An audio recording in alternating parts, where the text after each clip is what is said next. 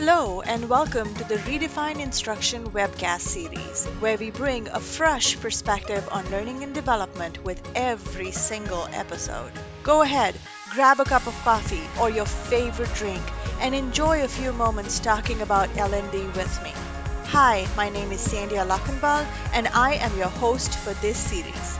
Subscribe to our webcast or look out for new episodes on YouTube follow us on Facebook, Instagram, Twitter, or log on to redefineinstruction.com for the latest trends on L&D. This week's episode is focused on the do's and don'ts of including humor in storytelling.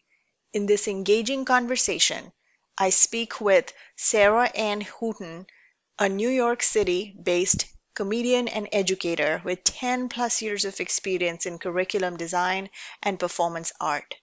She has a master's in education in curriculum and instruction with a focus on e learning design from George Mason University. On the comedy side, she is an alum of York College Players, Washington Improv Theater, and UCB Theater. Sarah Ann is passionate about the use of comedy as a medium for education. She serves as the head writer and director for House Ensemble, the Roos comedy show, at the People's Improv Theater. She also produces and hosts Scrapped, a live monthly sketch talk show for comedy writers with credits from The Late Show, The Chris Gethard Show, Funny or Die, Comedy Central, NBC, and Disney.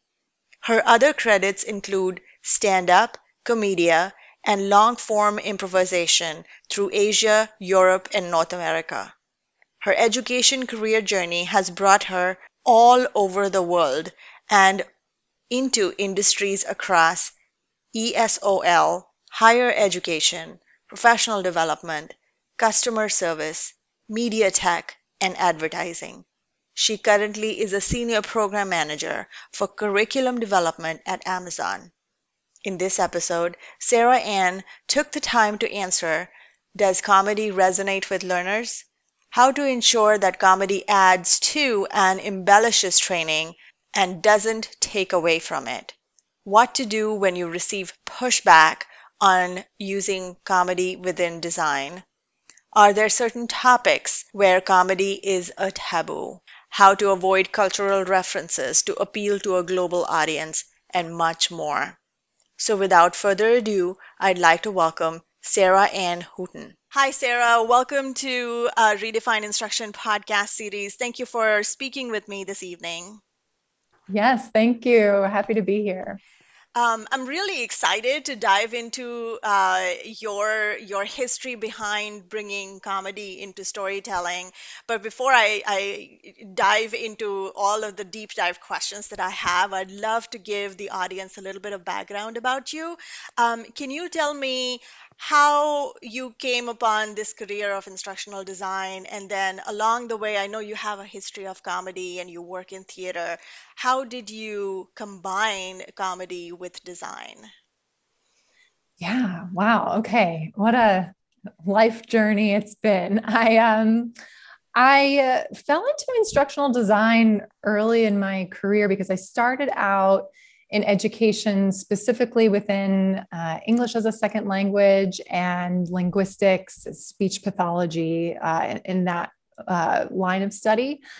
And I went abroad to uh, facilitate and instruct and deliver ESL training to adult learners. I did a certification through Cambridge University.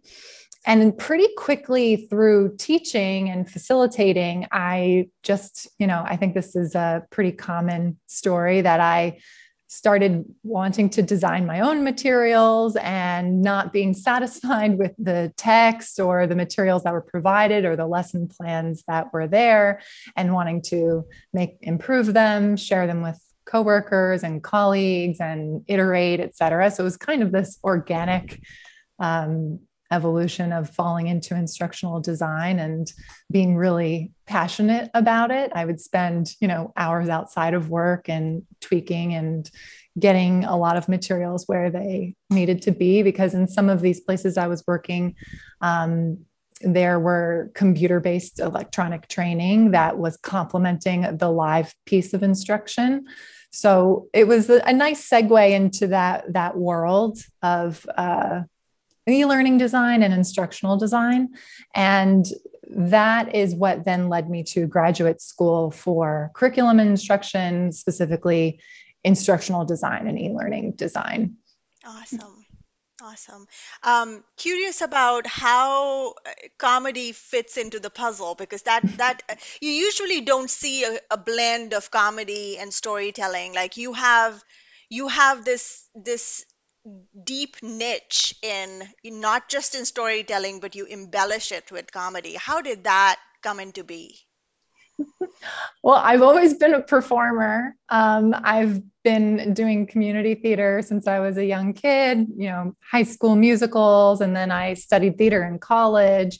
So I was o- always a performer, always doing um, probably comedy more seriously in college and getting into improv, improvisation, mm-hmm. Uh, and stand up and sketch comedy. Uh, and that's always then once I started getting into education, comedy became more of a, a, a side hobby or a, a, side job if I got paying gigs. So it was more about just continuing to do the things I love uh, and finding those opportunities no matter where I lived in the world um, which I could probably talk about at length, go off on a tangent there in right. terms of how audiences and comedy changes throughout cultures internationally. Um, I definitely have to maybe rely on more physical humor if I'm in a room of uh, speakers of other languages and I'm using English. So uh, there's that piece of it. But um, I think that when I think about the first time I really started to marry the two in terms of where comedy and education overlap and intersect is I, I have a story about being in graduate school and I needed to write a paper on um, behavioral learning objectives and um, yeah and that methodology that would then result in a facilitator guide as an output and I was really dragging my feet and dreading it. And I didn't want to write the paper. And I was like, oh, I don't want to do this. And I didn't have any motivation. So I, because to me, it's like, unless I'm going to take this paper and sing it to the class or perform it somehow, I feel like, who cares? I don't want to write this thing. um, but I ended up picking a topic that might seem a little shocking. Um, the topic I picked for this behavioral learning methodology analysis instructor guide was how to use a squat toilet. Interesting. I would have never imagined. Which was, I think, me being a little cheeky to my professor of like, it doesn't matter what the subject matter is, but right. I'm going to do the assignment. Right.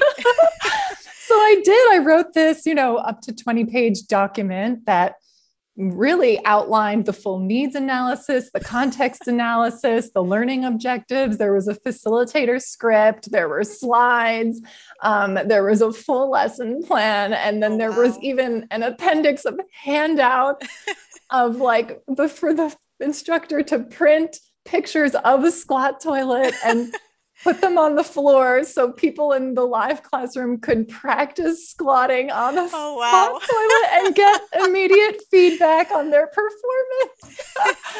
so, needless to say, I did the assignment perfectly, every line in place, and I got an A. But um, when my professor returned the paper to me, she definitely had a look on her face that was like, never in my career have I ever read something like this.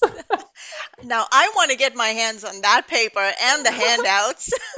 Do you have it posted somewhere? Can can my audience look at it? But seriously, that I think that's that's differentiating to quite an extent right? So you had i mean not not just the topic was differentiated but i can hear that you presented it in different learning formats right? So you had the mm-hmm. kinesthetic aspect you had the handouts the visual aspect all of that. And i'm sure it stuck with the audience. So they never forgot that training. So um you know, there are positive and negative sides of including comedy in design, um, not just in storytelling, but just in design, period. Can you highlight? I mean, the negative so- sort of kind of is so obvious, right? So, from your perspective, can you highlight some of the positive aspects of bringing comedy into design and then into storytelling as well? Yeah, so many, but maybe at a, a surface level um, for like why do it. Mm-hmm. And I think we all know the the answer to that in a sense of it makes training more engaging or memorable, right? It it's something that breaks the mold of the usual dry, boring, um, you know, context that people might be familiar with and spices it up a bit. Right. Um, so usually welcome when we think of comedy, we think of fun, we think of laughing and and, and all of that. Right. So definitely positives there, but I think there's also a lot to consider about uh, a, whether it's a, appropriate and the relevance and, and how it's done and when it's done. Right. Um, so, and to speak a little bit to that, it it often comes down to, I guess, step one is to make sure that the subject matter qualifies for um, comedic tone.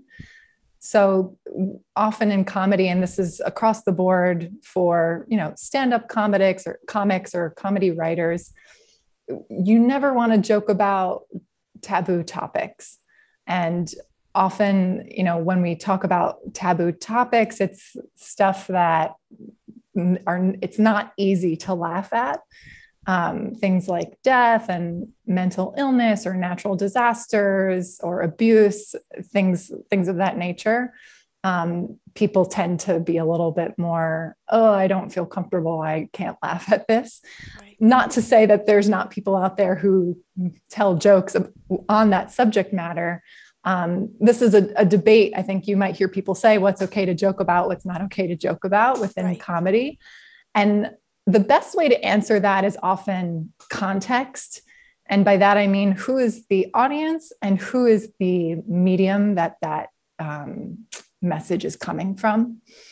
So, if we think of harassment training, anti harassment training, or ethics training, which is a pretty common uh, type of training that you see for the workplace, usually not a topic we want to joke about. Um, we would want to take that type of training fairly seriously and not muddy the waters on the uh, intent and focus.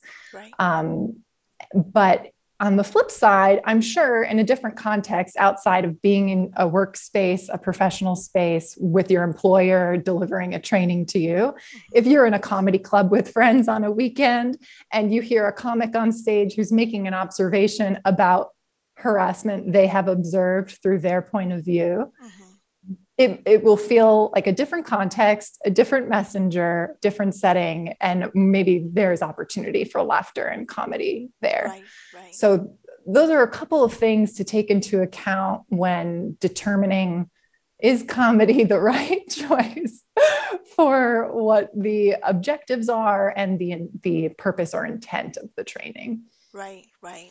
Um, and I, I think that comment, the context ties right into the storytelling element because, you know, when you're usually thinking of designing a story, you have like a setting, a problem, a solution.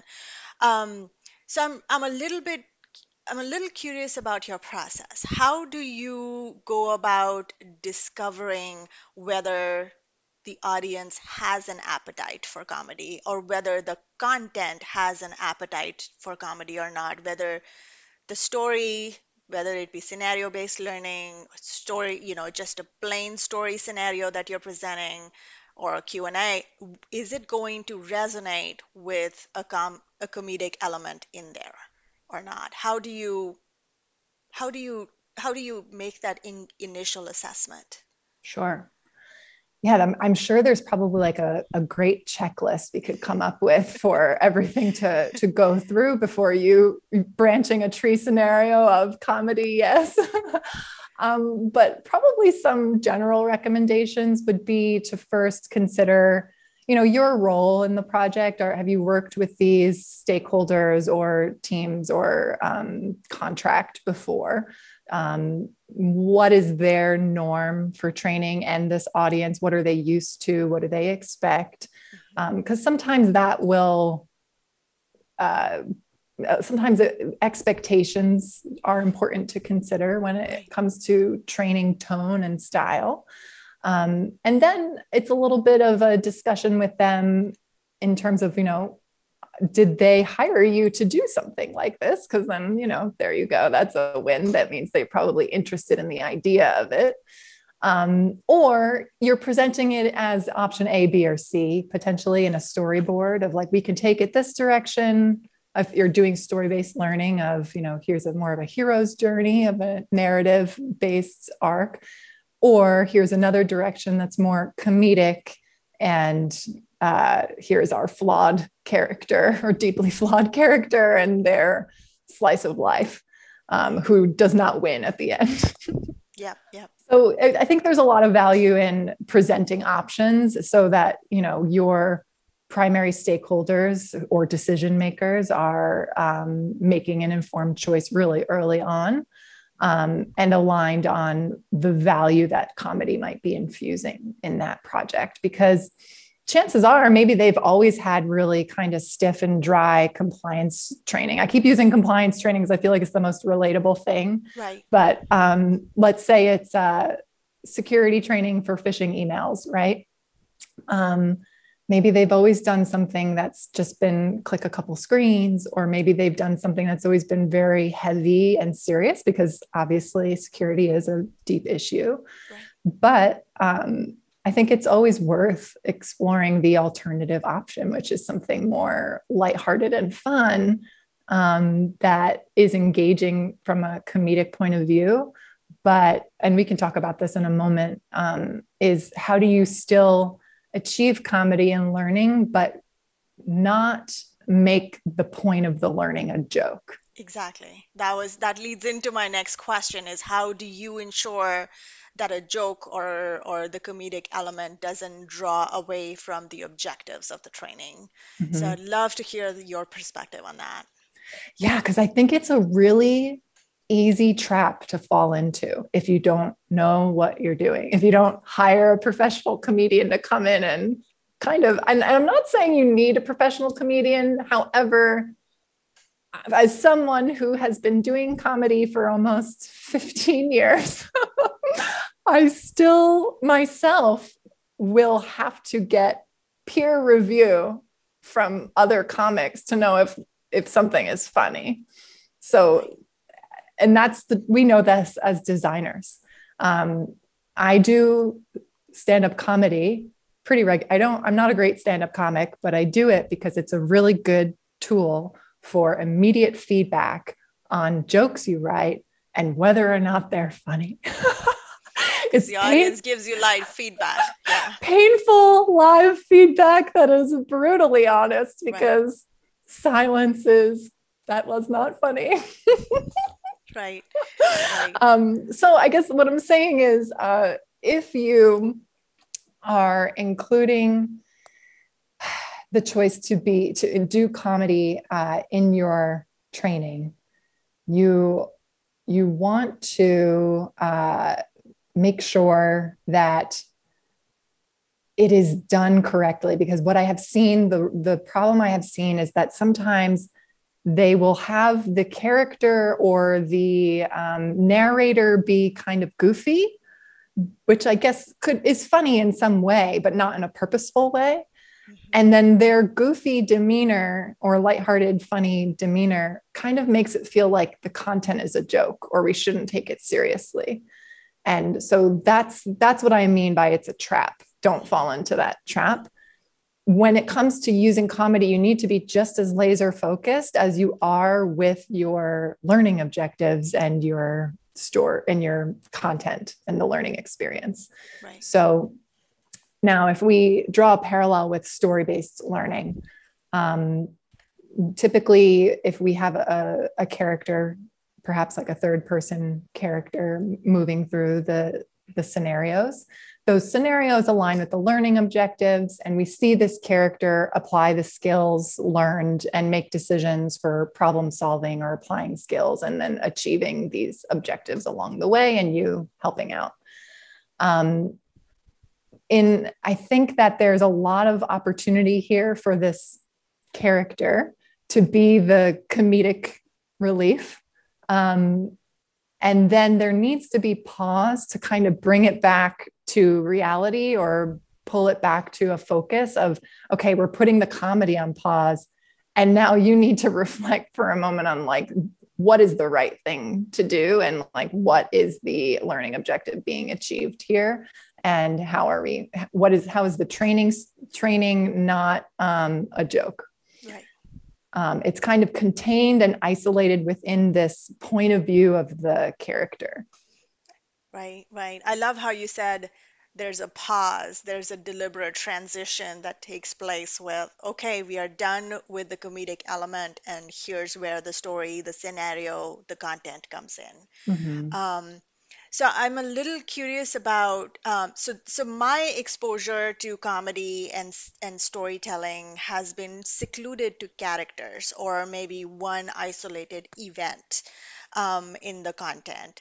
Um, you you obviously have the width of the exposure in terms of you know how the different elements or components of co- comedy comes into design or storytelling. Can you give me some of the ele- elements that you use to bring in comedy into storytelling or into training and design?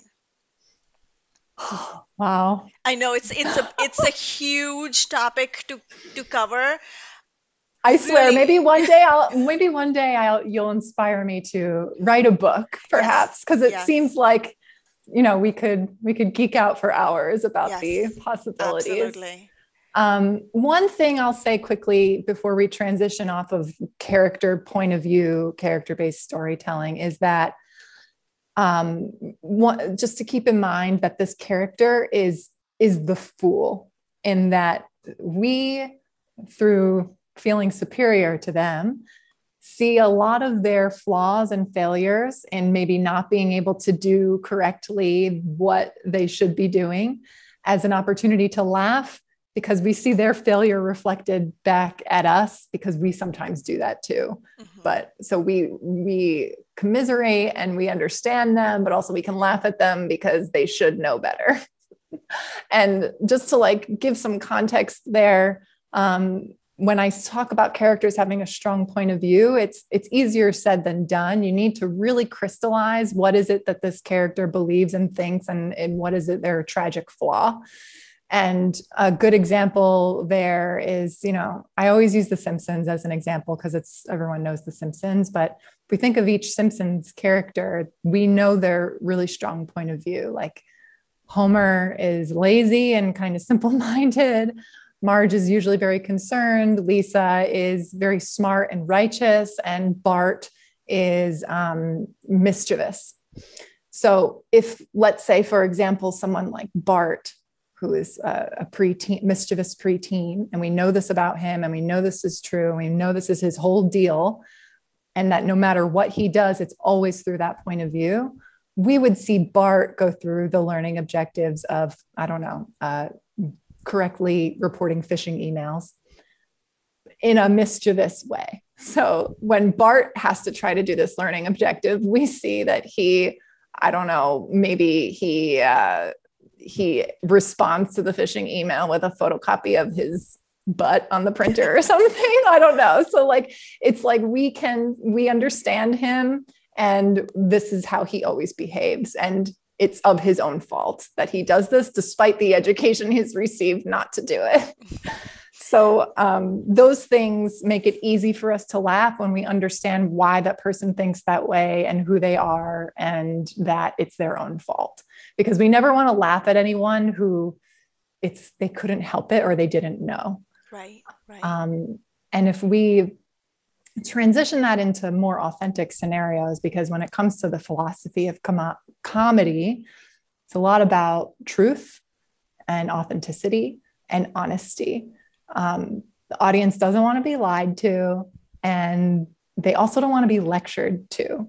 and a lot of comedy is not about teaching and this is something i've learned in my journey of learning design marrying with instructional design and education is that comedy is not about teaching it's about illuminating to people what they already knew to be true so that is what makes people feel uh, like i guess pleased and happy and they laugh because the laughter is like, oh, that's so true. Oh, I knew that. And oh, um, I never do that phishing email right. I understand what that's like. So right. there's a lot of that laughter that comes from like a psychologically safe space of like, I understand this context. I understand why that's happening. That feels real to me mm-hmm. and true to me. And then I can laugh about it and not feel confused. Right, right.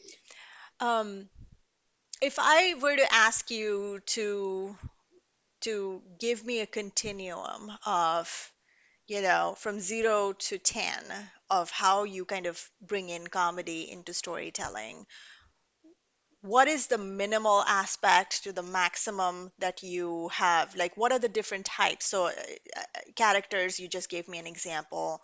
Um, there might be an event in the story that you use comedy with jokes are another way that I can think of, but I, I, I definitely can't, I don't have the imagination that you do of wrapping my head around what are the different ways, what does the continuum look like uh, from one isolated um, incident, for lack of a better term, of comedy to Mhm. embellishing it in several different spots and different ways of doing it.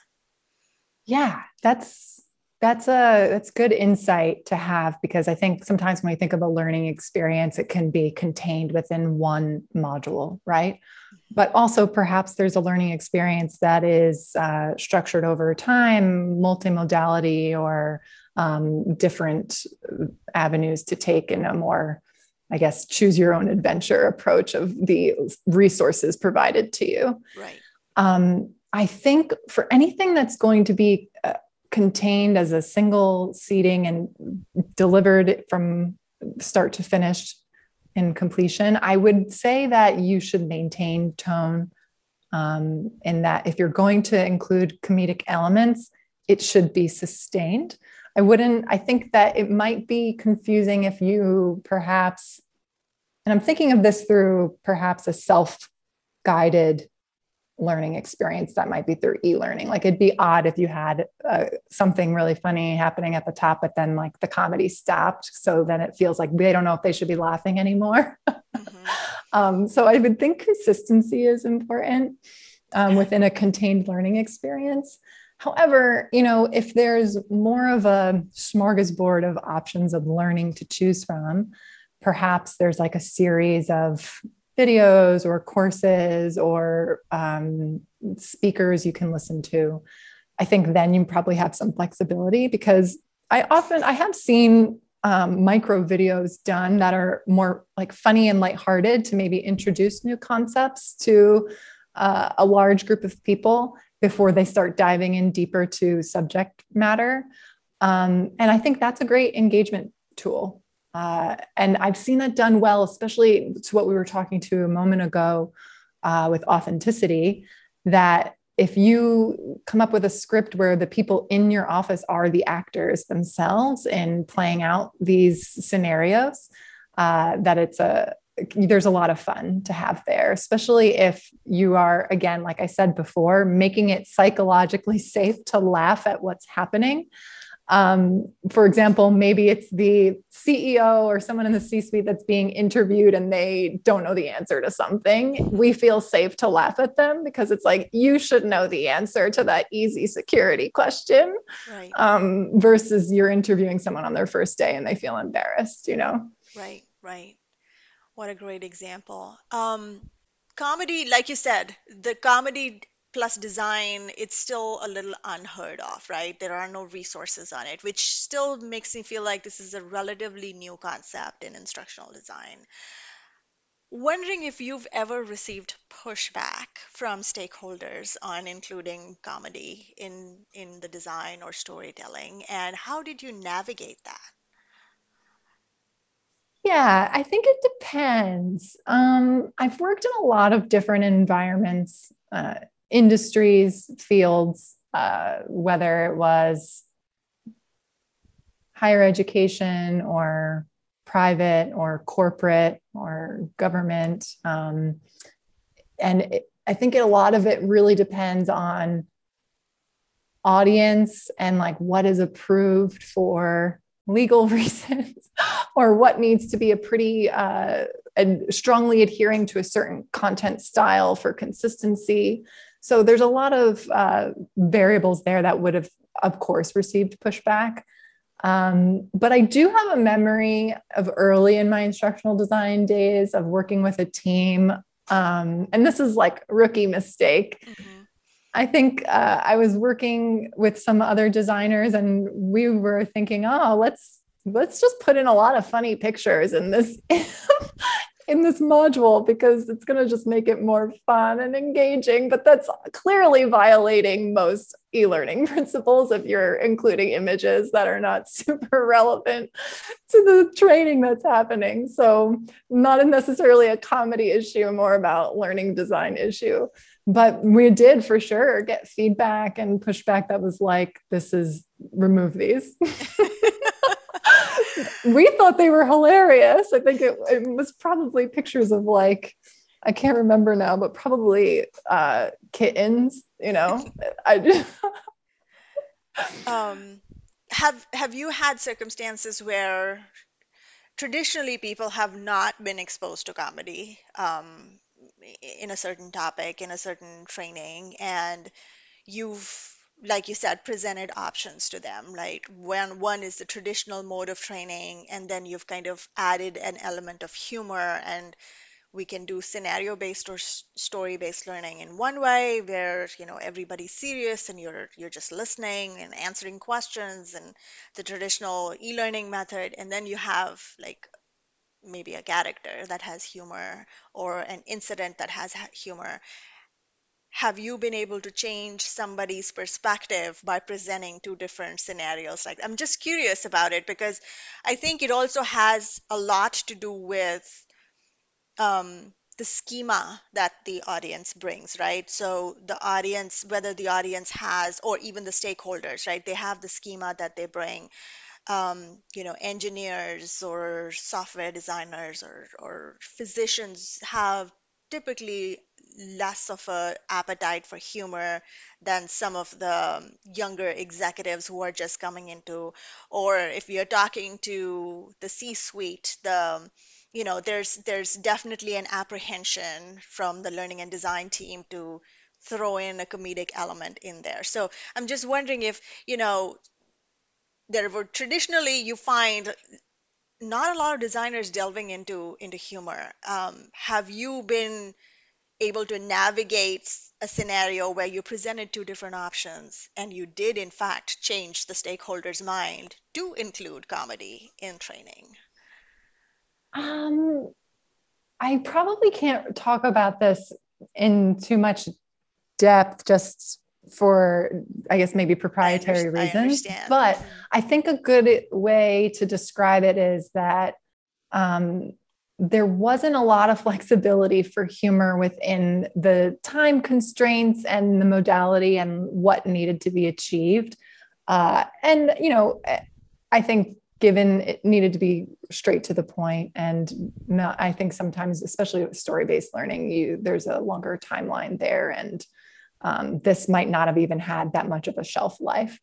But um, I think what we did was there was a supplemental resource, like a, a job aid, that was kind of a reminder um, of like your an kind of like an acronym, but like a one, two, three, like don't do this, don't do this, do this. And mm. so I think there was like a little bit of my uh, signature there in terms of like a little link of this is just a friendly reminder to you of what you just learned about of like don't do this don't do this do this. And it was um, i think funny in the sense that it was an, something easy to keep out on display and remind you and um, be a little bit playful about the recall of what they learned about and a, a rule of threes.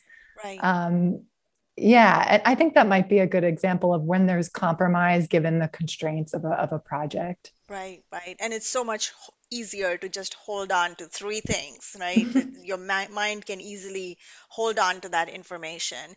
Um, can I circle back to s- some of the topics that are completely a taboo, absolute no-no where humor is concerned? Can you list out for me maybe a handful of topics that one should never consider adding humor into? Um, I mean, I could. I'm laughing about your question because it's like I uh, I'm gonna list taboo topics and talk about them, but I'm telling you not to talk about them. Okay. no, that's it's so it's making me laugh. It's but a I think conundrum. I think a better way to for me to capture it is that, and this is something I um I think is talk people smarter than me have written at length about in some of these comedy resourcing resources I'll give you, is that often comedy is um tragedy plus time or another another equation is like comedy is tragedy minus emotional connection. Hmm, so that sometimes plays a factor if you're going to talk about topical things. Um, i know i mentioned some things earlier in terms of uh, illness or death or abuse or disaster Mhm. but sometimes you know it, people feel like a punchline of a joke could be the revolutionary war but less comfortable about it being 9-11 Mhm. so there's a little bit of like that nuance to navigate with with taboo topics um, but you also mentioned something earlier about uh, internationally um, how taboos might differ Right. that is 100% also something to uh, take into consideration as much as you can. Um, um, there, of course, might there might be misses if you um, don't have the resources at your disposal to properly vet something, but hopefully you are able to. Um, but that kind of also plays into the idea of inclusivity, right? When we have content that's being presented globally to different audiences, what do some cultures perhaps find offensive for other reasons that another culture doesn't pick up on? Right. Um, and yeah, that's 100% would fall under taboo topics. Right.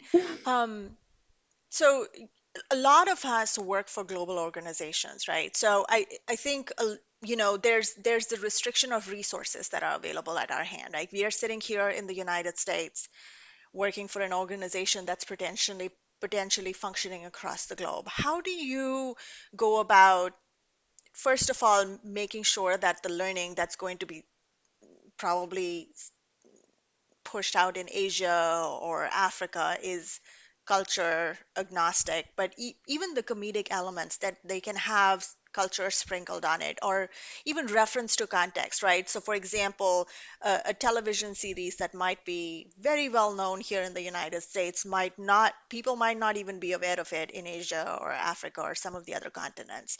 How do you make it agnostic enough so that the humor is still valid. And then I'm going to throw in a two part to that question is we sitting in the United States, what is a good way for us to know or do the discovery of, you know, this this is culturally not appropriate for someone in Asia, or this is culturally not acceptable in Europe, you know. Um, I mean, there's there's also the sensitivity aspect and the the relevance aspect that's in there. Yeah. Um, I, I, I, I'm, I want to speak um, at a very general level because I had the opportunity to work for a lot of various global brands and services um, at the corporate level, but I've also had the opportunity to work locally with certain institutions. Um, so, in both of those cases, whether it is whether you're at a headquarters for a global operation or you are with a local team in a country that is foreign to yours Mhm. either way whatever situation you find yourself in it would require doing the due diligence of uh, meeting with local I don't know if it's subject matter experts or people who are able to review and collaborate on those needs in terms of reviewing um, drafts or ideas or storyboards and giving that that feedback on potentially just what is appropriate for this audience or deep diving into what is what are um, some of pop culture references or fun pieces of humor that are typical within this culture we'll see. I my my feeling is that if you're really going to try to drive an initiative that um, is authentically truthfully funny within a specific culture or language you would i would highly recommend that you're having a, a writer um, who has that skill set from that region um, to collaborate with and, and be involved. Because it, it I think you it's a it's a tall order to get it right um, if you're trying to a- achieve I guess the level of comedy that you're you're aiming for. Um, I think there there there are some universal themes in comedy in the sense of um, it's often in video editing. I think you can get away with a lot of, let's say there's a, a character that's in your story that's just like a bouncing ball with a little cute face. Mm-hmm, mm-hmm. and this bouncing ball keeps like bouncing into things, or he gets sad, and then like the camera zooms in on his face and then edits out of the way. It's almost almost a la Pixar, right? Mm-hmm. There, I think there are these other realms of what we are delighted by and feel connected to as humans mm-hmm. that are not necessarily based in language or pop culture reference. So, so what I'm hearing is pilot test if you do want to go that route, or play it safe by keeping it, you know, keeping comedy separate from. I mean, that's just probably the safest route, right? If you don't want to experiment, but but if you do want to delve into it pilot test is one way of doing it getting someone who is embedded in that culture to look at it or either potentially write for you that's another thing that we can rely on um, and then there are some universal uh, you know humor elements that we can bring in whether that be video or writing what have you maybe use those if you want to be in that safe space um, Sarah, thank you so much for all the insight that you've given me today. I know that each of these topics are deep enough for us to spend time and deep dive and, and go off on a tangent.